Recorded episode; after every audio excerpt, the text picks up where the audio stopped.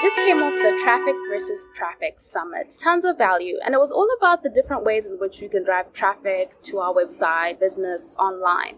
So on there, they had a LinkedIn master. His name is Matthew Hunt. You can find him on LinkedIn. And basically, he was talking about how LinkedIn is basically the equivalent of Facebook in 2013 in terms of the ability to get organic traffic.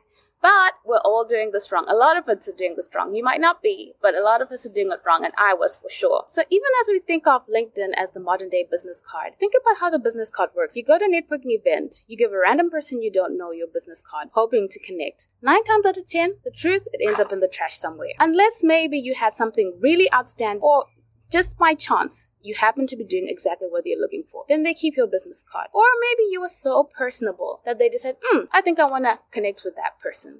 So using those same ideas of what makes a traditional business card work, that's how you should look at your LinkedIn. Think about it this way. You have something you want to share, you post on LinkedIn and no comments. Crickets. I know a lot of us have experienced that. I have too. The truth is, even though it's a digital space, we're throwing away all the social rules that we already know. Imagine if you just walked up to someone and just spilled out out a whole bunch of information on them. Why would they comment back? Why would they even stand around and listen? It's the same thing, even though it's a digital space. So let's bring back the same social skills we use in everyday life into the digital space to get that engagement and to get that success. So here's a pro tip that Matthew gave.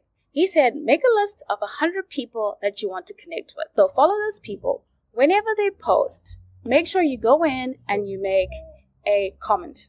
Not a lazy comment. Oh, great work. Or uh, great insight. We've all done that. I've done that. Okay. Think of the other person. If they just spend two or three hours researching this thing and putting out something that they think is of value, and then someone just writes great work, uh, okay. They're not going to even pay any attention to that kind of comment because they know you probably didn't even read it and you probably didn't even take the time to really go into whatever it is that they posted. It's just a, uh, you know, I see you, great work which is fine, but what's the intention? Go the extra mile. One, begin by the compliment.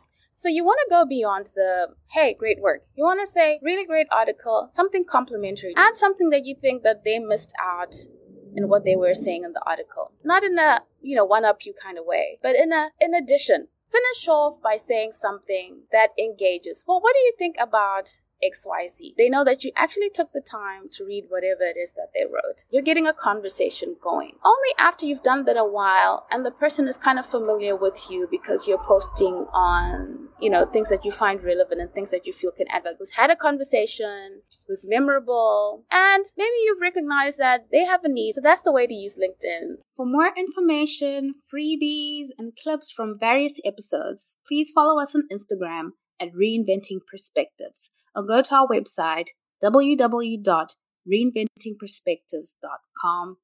Thank you so much for your time. We absolutely value your time, and even more, we value your feedback. Don't forget to leave us a review.